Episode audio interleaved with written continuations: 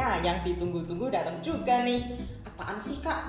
Ini loh, kita mau kasih tahu sekarang Athena Study Center udah punya akun podcast loh. Nah, bahas apa aja sih? Masa iya bahas materi waktu podcast? Boring. Mereka bilang gitu sih. Oh tenang aja, nggak kok. Kita nggak hanya mau bahas materi aja. Kita sendiri sebagai mentor juga pasti bosen kan. Nah, di podcast kali ini kita ini mau bahas sesuatu yang menarik. What's happening sih gitu loh. Hari ini bersama saya Kak Peti. Nah, ada satu bintang tamu lagi. Kira-kira siapa ya guys? Kita panggil aja yuk. Kak Fani. Yeay. Halo sahabat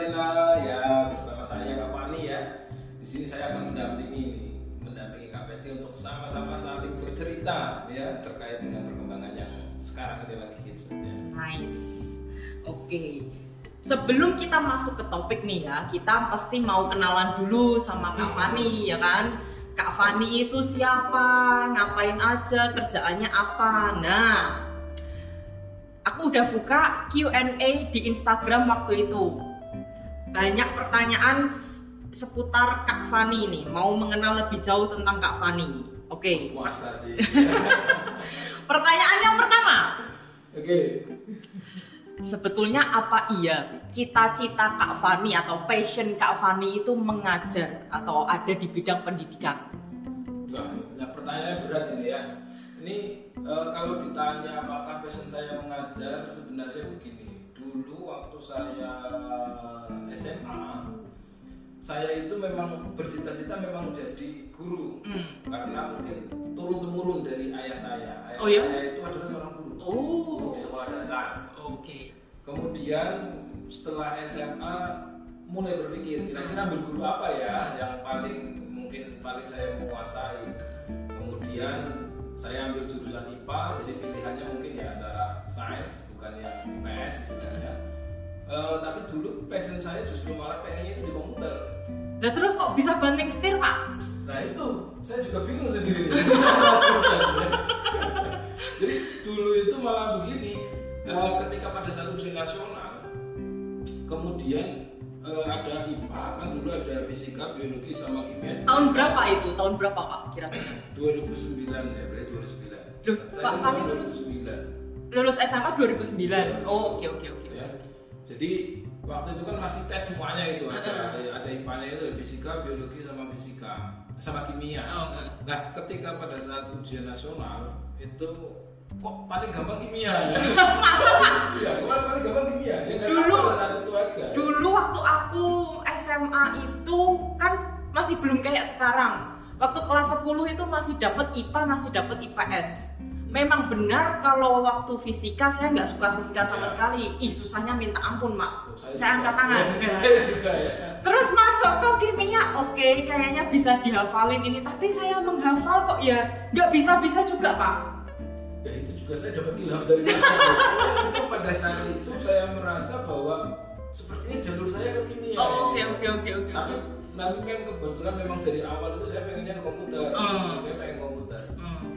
Sempet awal itu saya sudah mencari beberapa universitas yang yang memang menyediakan untuk guru komputer Hmm. Oh emang berarti dari SMA langsung pengen oke aku mau jadi guru aku harus ke universitas yang berpendidik base base nya guru gitu. Betul. Oh, Ya, oke, malah, sebelumnya itu malah pengennya dokter. malah. Oh wah hebat pak. Ya, tapi- Kenapa terus kok dia jadi dokter? Ya kan biaya. Oke. Jadi dulu itu sempat ikut beasiswa kedokteran. Oke. Kemudian saya ngajuin di Unsud Purwokerto. Mm-mm. Saya aslinya Brebes. Mm-mm. Saya yang paling dekat itu ada Purwokerto. Saya Mm. ngajuin situ. Mm-mm. Ternyata nggak keterima di Mm. kedokterannya, justru malah dialihkannya ke keperawatan. Oke. Sedangkan pada saat itu memang ya faktor biaya adalah faktor yang paling utama Hmm. dari orang tua. Hmm. Pokoknya kalau bisa tembus yang kedokterannya ya ambil, tapi kalau memang enggak ya wis cari opsi lain. Jadi ketika sudah masuk ke unsur itu dan ternyata nggak keterima, keterimanya justru malah di perawatan ya sudah akhirnya saya saya hapuslah keinginan saya untuk menjadi dokter. Mm-mm. Kemudian keinginan saya yang kedua itu dulu malah pengennya adalah komputer. Oh ini opsi kedua. Opsi kedua. Oke. Jadi pengennya komputernya seperti apa ya? Pengen guru komputer aja. Heeh. Ikut sama bapak, bapak juga guru gitu sama Heeh, ayah. guru. kemudian saya coba nyari ngelis univ mana yang ada komputernya Ah. ternyata ada itu di dulu UNY Jogja ya Oke. Universitas Negeri Yogyakarta Oke oke oke oke. tapi dulu eh, orang tua itu nggak begitu menyetujui karena faktor jarak yang terlalu jauh ya namanya juga di desa ya Hmm. anak mau pergi lebih jauh itu pikirannya orang tua itu masih Wah masih ini. susah ya Oke oke. akhirnya ya wis opsi lain kuliah di mana aja yang penting nggak di Jogja Oke. Mungkin di Semarang boleh Semarang boleh akhirnya Semarang Loh bukannya kalau Pak Fani tadi bilang, ya, Kak Fani bilang dari Brebes ya? Hmm, Emang kalau Brebes Semarang sama Brebes Jogja? jauh berbeda Jogja Oh ya? ya kalau Berapa Brebes lama, Jogja ya sekitar berapa 6 7 jam kalau. Semarang kan 4 sampai 5 jam Oh, jadi oke, oke. selisih 2 jam lah Oke oke. jadi aksesnya juga nih dulu ke Jogja itu kan harus lewat jalur selatan Hmm. Hmm, juga hmm. tapi kalau Semarang aksesnya kita tahu ada kereta ya. Oh lebih gampang ya. Gampang, sekali. jadi dulu akhirnya larinya cari ke Semarang setelah cari ke Semarang eh, Semarang nggak ada itu yang guru komputer. Oke. belum ada Oh. akhirnya ya udah cari yang lain Hmm. cari yang lain dalam pada saat ujian nasional itu kimia gampang lagi Oh. ya udah Nah. saya ambil kimia saja. Pada saat men- ya udahlah mencari yang lain. Kalau apa eh, komputer nggak ada itu merasa putus asa nggak pak? Aku pengennya ini tapi kok nggak ada gimana sih gitu? Ya ya sedih itu Desperate nggak waktu Ya, itu? waktu itu memang sempet sempet gimana ya? Duh aku pengennya komputer tapi kok nggak ada ada tapi jauh. Uh-uh, orang tua nggak- akhirnya ya sudah wis kita coba cari lagi. Waktu itu memang sempet apa namanya eh, sedih juga. Uh-uh. karena bisa ngambil apa yang diinginkan. Heeh. cuma nantinya ini kalau saya cerita panjang setelah saya sekarang. Wah jangan berarti dikat aja ya. Episode berikutnya ya. ada segmen berikutnya. hal. oke baiklah. Sesuatu hal yang justru malah menarik hmm. Jadi ketika itu akhirnya saya memutuskan untuk ambil kimia karena merasa kimia paling gampang. Hmm, hmm. Walaupun setelah masuk juga saya keteteran. Hmm. Di sekolah dulu, sekolah saya di desa, ya mungkin saya masih kategorinya menengah atas dalam hal akademik. Loh, Tapi berarti ini Pak Fani masuk kuliah mana akhirnya akhirnya universitas mana UNES. Oke. Universitas Semarang. heeh.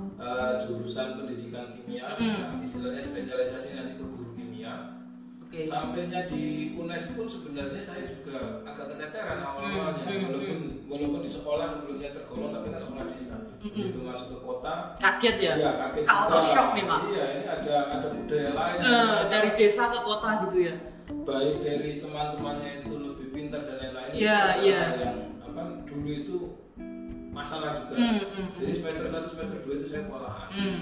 Baru setelahnya kemudian mulai menikmati mulai Hmm. ikhlas Hmm, menjalannya hmm, hmm. ya mungkin juga ada beban lupa aku saja nih kok Oh iya, benar benar benar ada juga beban bahwa bukan benar-benar passion saya Iya, sebenarnya iya. ya tapi adanya itu dan dulu itu saya tergolong yang ya memang manut sama orang tua Hmm, hmm, hmm. keluarganya ini Berbakti ya. ya, begitulah ya Hingga akhirnya masuk ke jurusan kimia dan ya ya. Hmm. Tapi sekarang menikmati pak. oh ya menikmati Nah, tadi Pak Fani, eh, Kak Fani bilang aku sebutnya Pak terus ini kebiasaan karena beliau adalah pengajar tenaga apa pen- Sekolah. eh, di sekolah ya guru di sekolah. Eh, gini Kak, tadi Kak Fani bilang merasa terbebani ketika itu waktu semester 1 semester 2 apakah iya sekarang setelah enjoy dengan kimia ini berkutat berapa lama Pak berkutatnya berarti pengalamannya Iya Pak, 2000 berarti saya lulus S1 itu 2014. sekarang 2014 terus lulus S2 2016. Wow, berarti ya kira-kira dengan kimia ini sudah enam Ya, tahunan. sudah mendarah daging. Oh, Daging iya. saya Molekul molekul. Nah, Nah. Se- Setelah sekian lama ceritanya ini terbebani tersebut itu masih ada nggak? Maksud saya kalau waktu mengajar gitu masih merasa terbebani nggak? Nah, Oh. Oke oke oke oke. Jadi dulu itu memang awalnya nggak ikhlas, Mm-mm. ya setengah hati Mm-mm, sebenarnya, mm-mm. sehingga kuliah pun terasa berat. Mm-mm. Tapi begitu kemudian akhirnya coba menerima apa yang memang sudah dijalani, kemudian sekarang itu ada ada semacam hikmah yang bisa saya ambil juga. Berarti ke- kalau boleh saya potong, ketika oh ya udahlah aku ngambil yang ada aja misalnya kimia, oke karena kimia waktu itu terasa lebih mudah untuk Kak Fani Iya, kan. betul.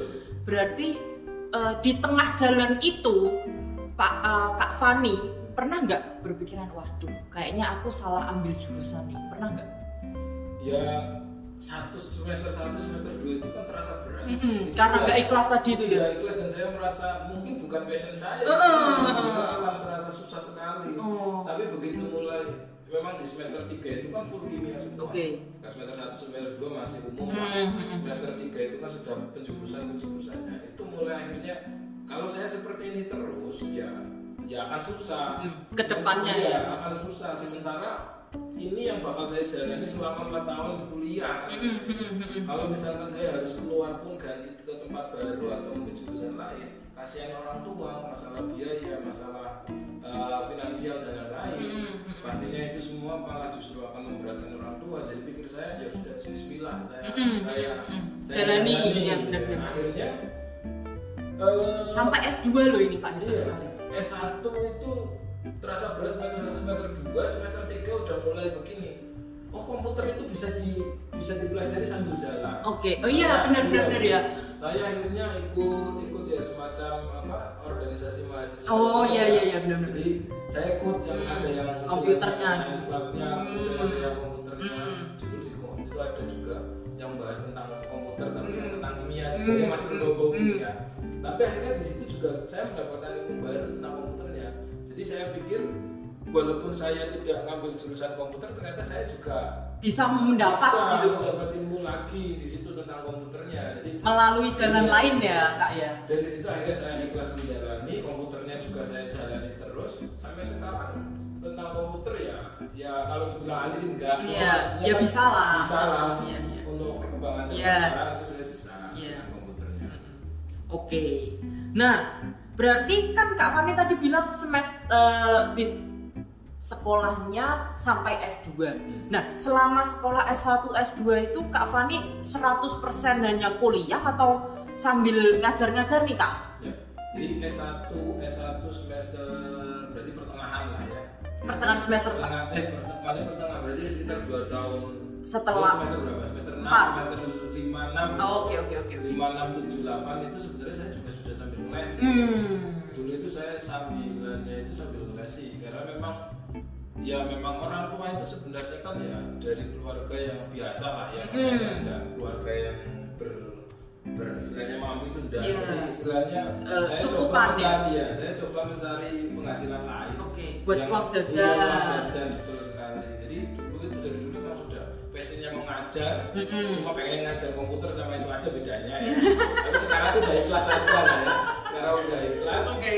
jadi sambil ngelesi sampailah pada lulus S1 itu saya ngajar di SMA Nusa Putra Oke, setelah iya. lulus di SMA Nusa Putra kebetulan guru Nusa Putra yang saya gantikan itu itu udah sepuh dosen saya Oke, juga. oke, oke, oke. dan meminta saya untuk menggantikannya di Athena Study Center dulu tuh ya masih tahunnya ya les-lesan Athena gitu Oh. itu awal mulanya kenapa saya masuk di Athena juga Oh gitu.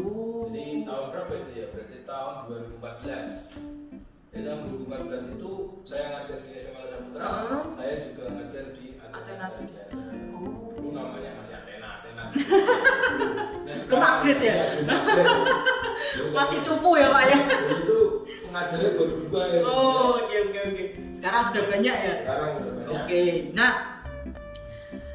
bicara soal mengajar perkimiaan di sekolah sama di tempat les sama di bimbingan belajar ini. Kira-kira ada nggak atau dibedain nggak metode ngajarnya? Kalau di sekolah gimana kalau di tempat les gimana atau enggak sama aja? Maksudnya kayak Kak Fani nggak pilih kasih gitu loh. Ya, sebenarnya kalau dari dari saya sendiri, saya itu baik di sekolah maupun di tempat lulusan saya coba all out ya. Hmm. Saya coba Totalitas ya? mengerahkan- totalitas mengerahkan seluruh kemampuan saya atau apa yang saya punya sebaik mungkin ya berikan ke anak sebaik mungkin Hmm. sebaik mungkin sebagus mungkin Hmm, lah. hmm, Intinya adalah anak biar biar Bisa. bisa. mampu ya Cuma memang kan masalahnya di les-lesan atau di sekolah itu berbeda. Kalau di sekolah itu biasanya lebih banyak anak, jadi metode mengajar yang digunakan pun biasanya berbeda dengan yang Hmm. digunakan di tempat les. Hmm. Karena kalau les itu kan paling 5 sampai 10 anak dalam satu kelas. Jadi kita bisa lebih fokus ke pribadi anak masing-masing. Bisa menanya satu persatu Betul betul betul. Nah, kalau di sekolah ya mungkin lebih ke arah global. Hmm. Karena lebih banyak gitu Iya. mungkin kita bisa personal satu persatu Hmm. anak. Jadi mungkin bedanya di situ. Tapi kalau keinginan saya untuk memberikan sesuatu ya semuanya saya Sama, berikan oke. sama. Bagus, bagus sekali Pak. nah, katanya Kak Fani ini aslinya Brebes. At- ah, kalau di Semarang kan kita sebutnya medok, kalau di Tegal ngapak gitu ya. Kalau Ya. Brebes ada aksen tertentu nggak Pak? Ya sebenarnya wah ini, Sebenarnya itu sudah ah, Jawa Tengah atau Semarang kan ya sebenarnya. Aksen Brebes ada nggak nih Kak? sempet gini ini saya punya cerita juga dulu waktu kuliah itu bahasa saya itu ngapak ya. Oh iya, ya medok karena ter Brebes Karena ter dekat Tegal ya. Brebes Tegal Purwokerto itu semuanya ngapak Oke oke oke. deretan Hmm. ngapak jadi Terus diketawain nggak Pak? lagi diketawa pasti Terus gimana? sekolah itu pasti Oh, oke, oke, oke. ya mungkin kalau sekarang istilahnya dibully Oh, iya, iya, iya, Itu dibully. Oh, iya, nggak Nah, boleh. dulu ya anggap saya ya biasa ah, ah, ah. ya memang bahasa saya itu medok banget ya bedanya cuma di mungkin huruf K itu di K dan iya K itu sangat sangat kentara ya Kak dan Kak. iya harusnya kan K kalau saya bilang K gitu kayak gitu Ada penekanannya ya di Ada akhir. Iya benar benar benar. benar. terus penekanan penekanan kalimat yang mungkin misalnya pahlawan ya kalau orang berbes ya banyak pahlawan itu memang beda ya orang berbes itu yang jujur ya Oke. hurufnya apa hurufnya tertulis apa ya Oke oke oke oke. Ya. Seru sekali ini. Ya, B kan gak B kan ya pahlawan terus huruf A itu dibacanya juga A kalau di sini misalnya sing kan sego ya Sega, sego. Ya, Bisa di ya sega Oh. huruf A itu tetap dibaca Oke oke oke oke. Ya, itu se- sekelumit lah itu ya.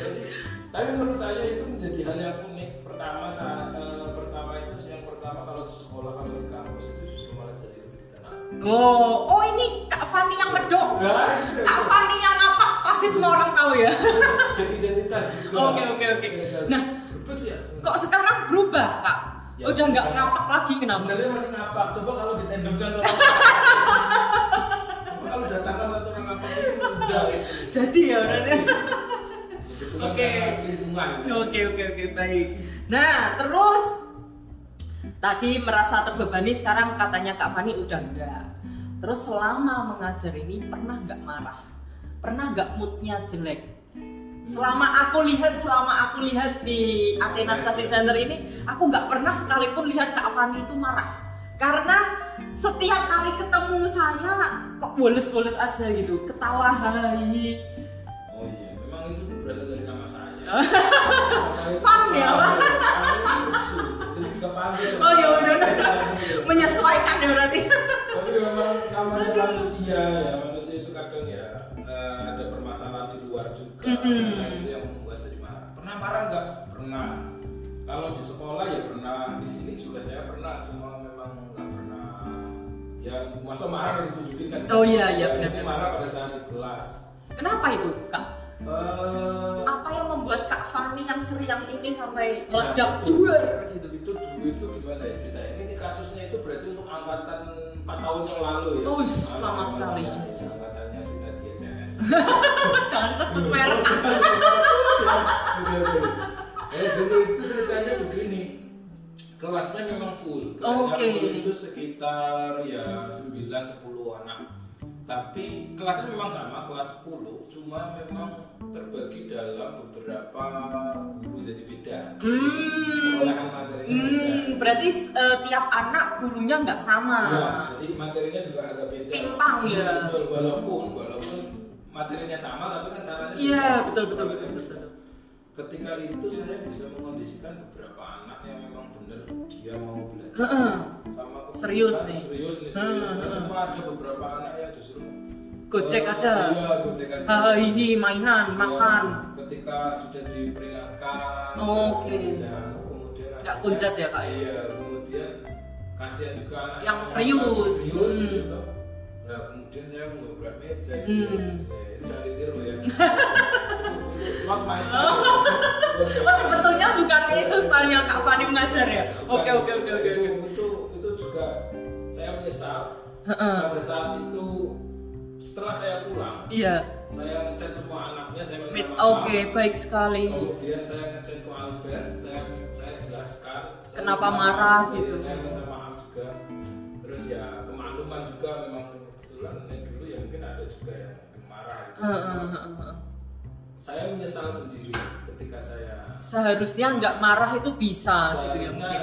ya mungkin didiamkan gitu tapi memang waktu itu Berisik sekali, Pak. iya Oh. jadi kondisinya ya faktor eksternal juga tapi saya juga lupa masalah cuma masalahnya tapi setelah itu saya saya salah Oke. maaf Nah, bicara soal mengajar kimia selama bertahun-tahun ini, pernah nggak dapat pengalaman yang baik atau pengalaman buruk atau even pengalaman yang memalukan setelah sekian lama mengajar kak? ya sebenarnya ini pengalaman baik semua ini jadi pengalaman baik buat saya Hmm.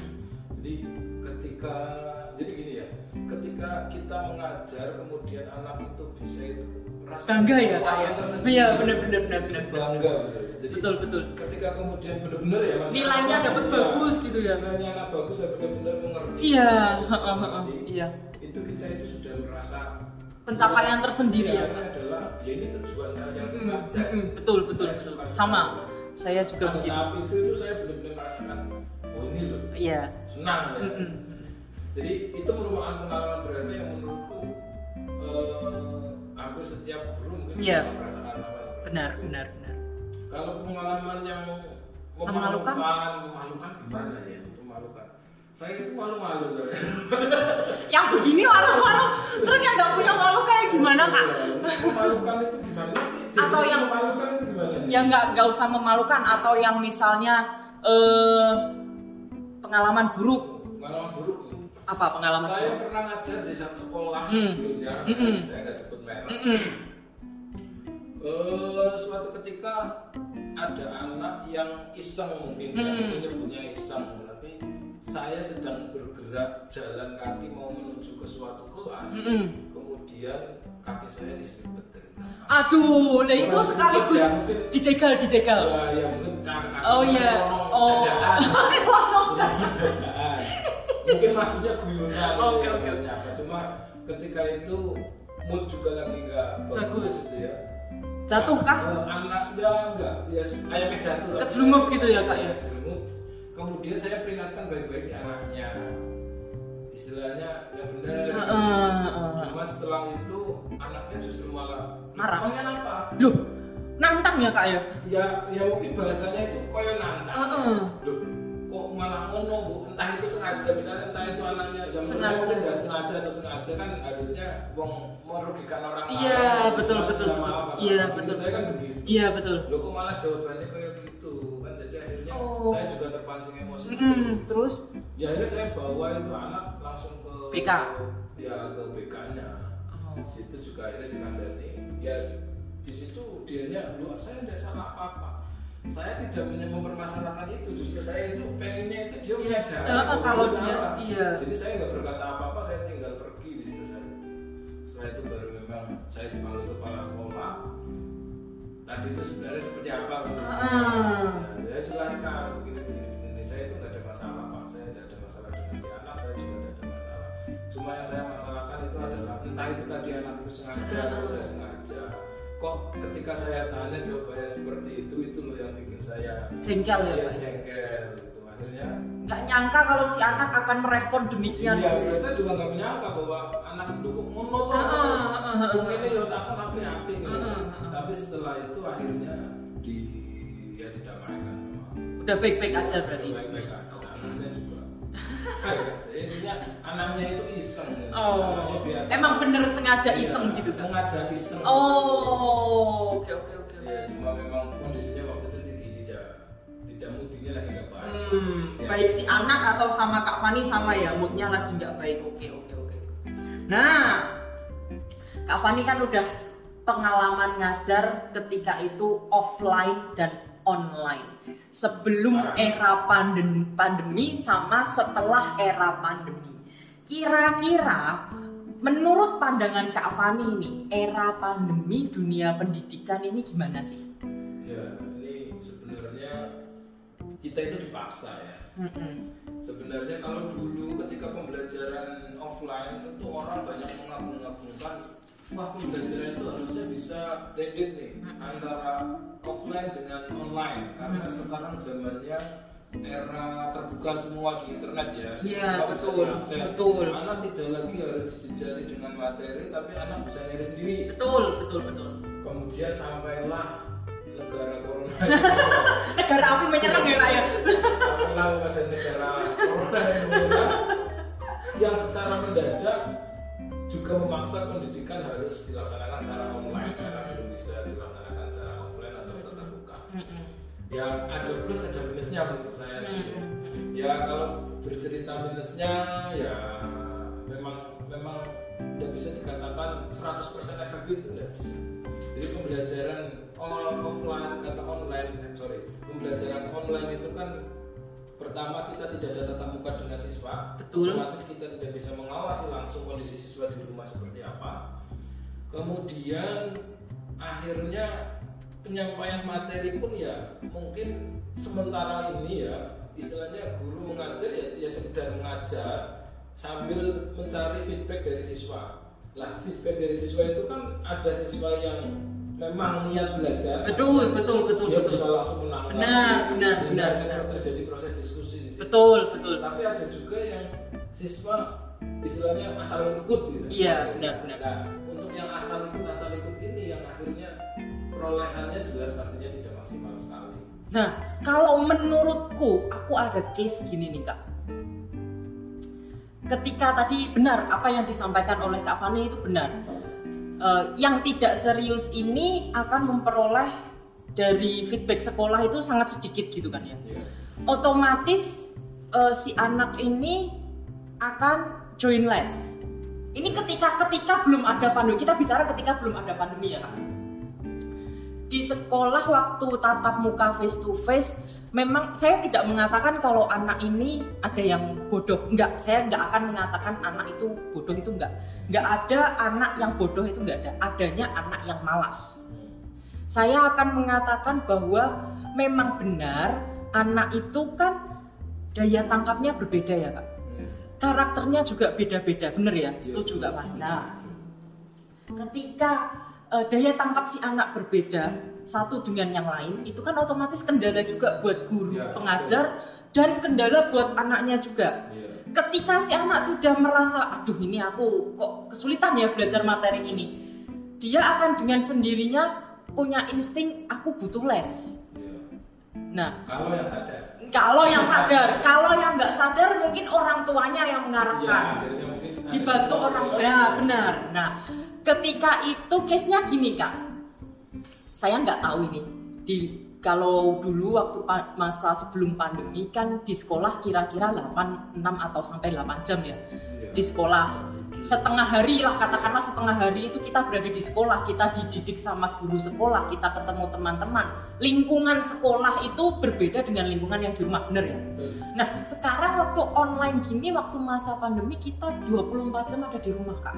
Iya, Si anak ini loh ya. betul. Otomatis lingkungan di rumah itu kan menentukan karakter si anak. Nah, case-nya adalah oke, katakanlah si anak ikut les. Hmm. Tetapi yang ini tadi ada dua kategori nih. Kategori untuk anak yang kurang dalam tanda kutip ya. Ada yang saat menyadari kalau oh ya aku kurang, aku harus belajar lebih ekstra. Hmm. ada satu lagi yang aku emang kurang dan aku nggak mau usaha apa pun gitu. Nah, untuk anak yang menyadari kalau dirinya kurang, saya tidak akan mempermasalahkan. Kita sebagai pendidikan mesti mensupport ya Pak ya, betul. bener ya. Oh kamu nggak bisa, oke tak bantu biar bisa biar paham. Kita appreciate anak-anak yang seperti itu. Nah untuk case yang anak-anak sudah nggak bisa, terus kurang dalam tanda kutip, terus nggak mau berusaha, akhirnya dia itu menggantungkan seluruh kegiatan sekolahnya pada guru lesnya. Itu menurut saya negatif sekali loh kak. Kak Fani jangan tertawa. Ini ada ini kisah nyata. ya bener ya. Nah menurut Kak Fani gimana apakah si- ada sih sisi po- positif dari era pandemi ini ada atau enggak kalau menurut saya saya melihatnya tuh negatif iya bener oh saya harus dicuci otak ya Ya nggak semuanya negatif. Oke oke oke oke benar benar benar benar benar. Jadi ini menarik sebenarnya. Ya memang karakteristik siswa itu beda-beda. Betul, betul, betul, Memang dari segi akademik kurang, Mm-mm. dia mau untuk belajar. Iya, benar. Sudah kurang dan mau belajar. Betul. Ya menurut saya itu kembali lagi ke gini. Tadi lingkungannya. sih, Iya. lingkungannya. Kalau memang belajar di sekolah pada saat era tatap muka, Heeh. bisa saja anak yang memang tadi Kurang. kurang dan eh, Menyadari. Oh, males, ya. ya.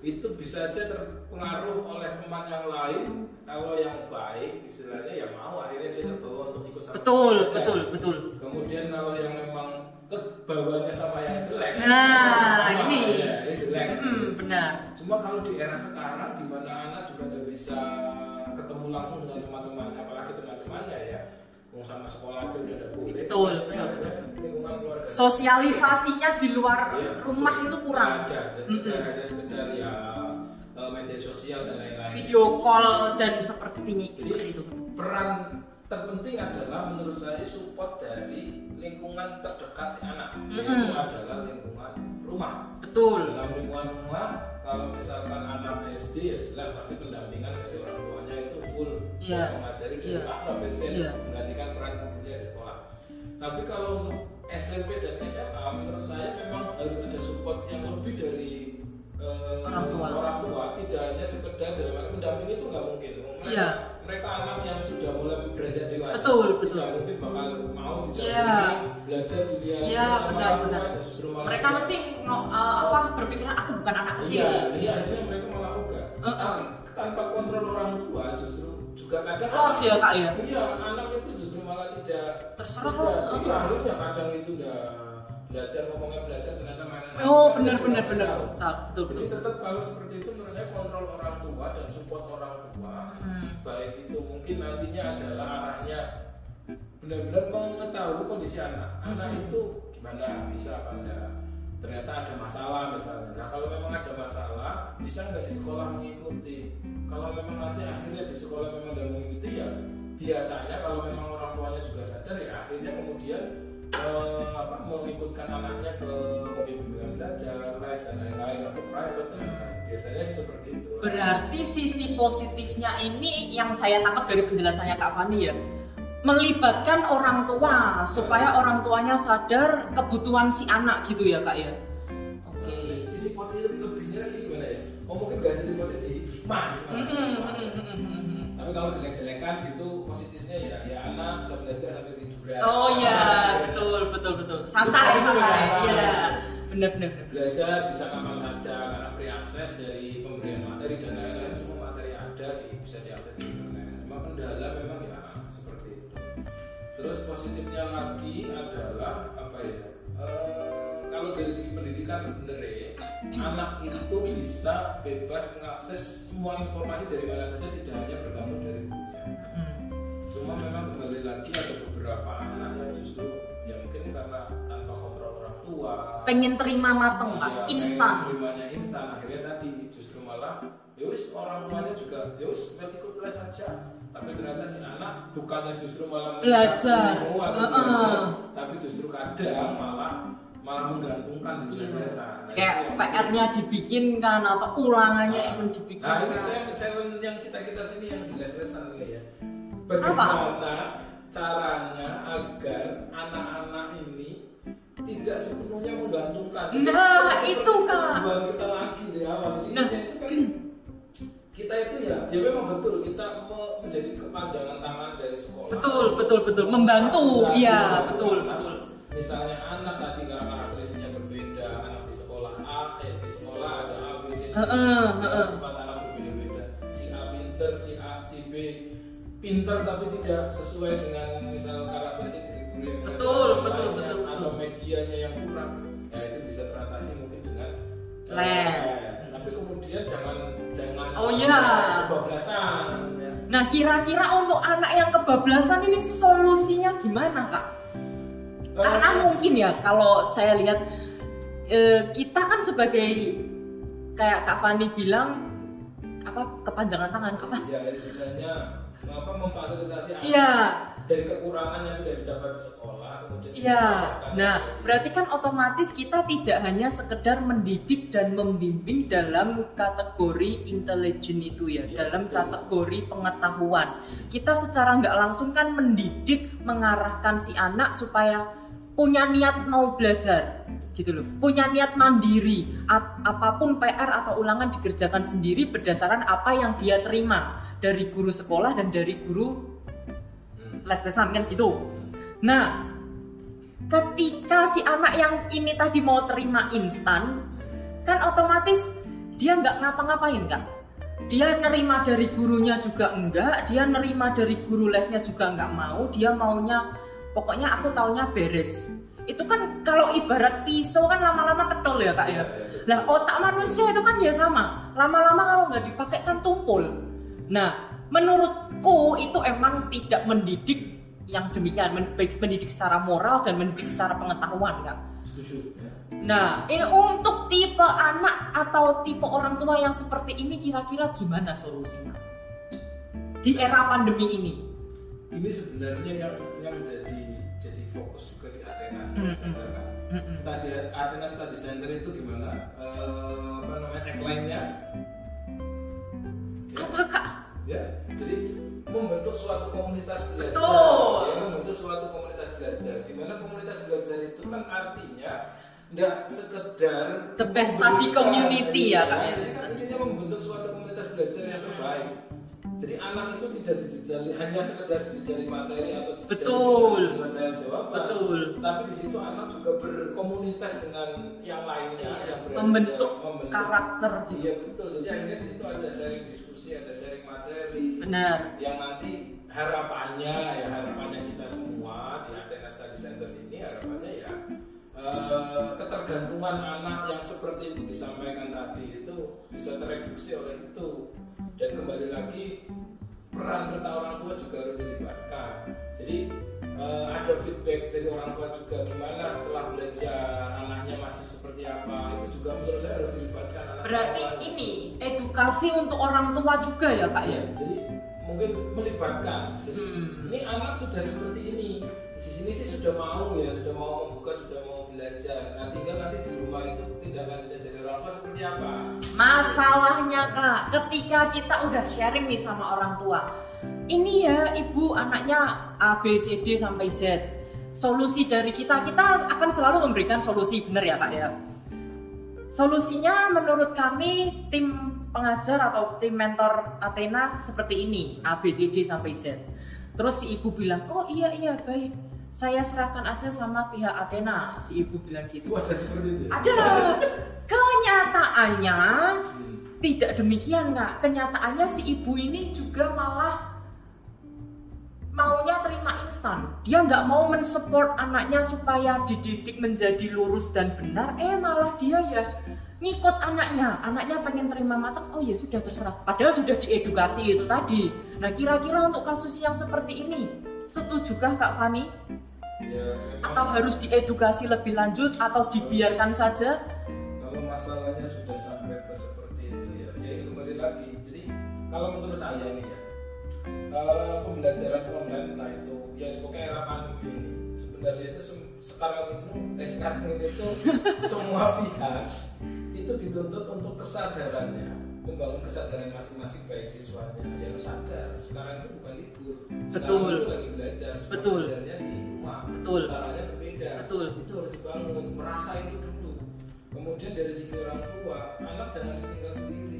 Wong anak itu ya tadi ada yang ya mungkin bertanggung jawab dan lain-lain tapi juga ada anak yang justru malah eh, Seenaknya sendiri, orang betul. tua dia me- ya mungkin dia tadi seenaknya sendiri dan lain-lain jadi semua pihak itu semuanya harus harus Terlibat. harus terlibat untuk saling mengingatkan Betul. minimal saling mengingatkan jadi untuk kita para mentor juga di Athena Master Athena ini ya jadi ya semuanya harus sama-sama selalu mengingatkan jadi jangan jangan lelah untuk mengingatkan bahwa semuanya itu bisa tercapai pengen tercapai kalau semua pihak itu mau bekerja sama untuk mensupport si anak biar ya tadi bisa menyelesaikan segala permasalahan yang dihadapi baik di sekolah maupun di les-lesan itu semuanya menunjang.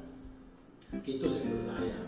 Walaupun memang kalau ditanya masalah lebih lanjutnya ya pastinya akan selalu ada. Iya, betul betul cuma setidaknya kalau memang semua pihak mau bahu membahu mau bekerja sama saling mengingatkan saling menyadari yang penting bahwa sekarang itu bukan libur sekarang itu lagi pelajaran cuma pelajarannya aja yang ada di rumah. Betul. itu menurut saya sangat berdampak pada eh, perkembangan si anaknya. Jangan sampai jangan sampai. Kemarin di podcastnya ada di Corpus Manadi itu dikatakan satu generasi tanda kutip ya apa eh, namanya goblok semua Amit-amit ya? jangan sampai terjadi seperti itu Satu Betul, betul, betul. generasi. ya betul satu tahun ini berarti full kita sekolah dari rumah Betul, Dari betul. Februari sampai Benar. rencana bulan Januari baru mau kita masuk ke Betul. eh, sekolah tatap muka jangan sampai terjadi seperti itu Betul. jadi peran serta semuanya harus dilibatkan Nah, jangan mau egois gitu Ya betul betul betul. Eh, aku setuju nih sama statementnya Kak Fani. Jangan egois. ya, Ya. jangan egois Nah, kira-kira kalau sudah demikian harapannya apa Kak? Ya, Untuk ke depannya, untuk ke depan. Ya. Misalnya, misalnya kayak Kak Fani tadi bilang eh, mungkin tahun depan kita akan sekolah normal lagi. Nah, itu kan masa transisi dari yang online ke yang offline itu kan perlu proses lagi Kak. ya. yang mungkin yang online ini eh, kurang maksimal ya kalau saya bicara ya kalau kurang efektif ya. judulnya nah lalu dari yang kurang efektif ini guru mengajarnya juga nggak bisa efektif otomatis materi yang disampaikan juga nggak bisa totalitas kan Iya, betul. nah terus kembali ke masa yang tatap Normal lagi. Me- eh, tatap muka lagi. Nah, itu harapannya gimana untuk meminimalisasi kendala yang Ya, sebelum-sebelumnya karena pemahaman anak sangat minimal gitu loh. betul. Jadi memang kalau dari pemerintah sendiri sebenarnya kan ini sudah mengeluarkan kurikulum darurat.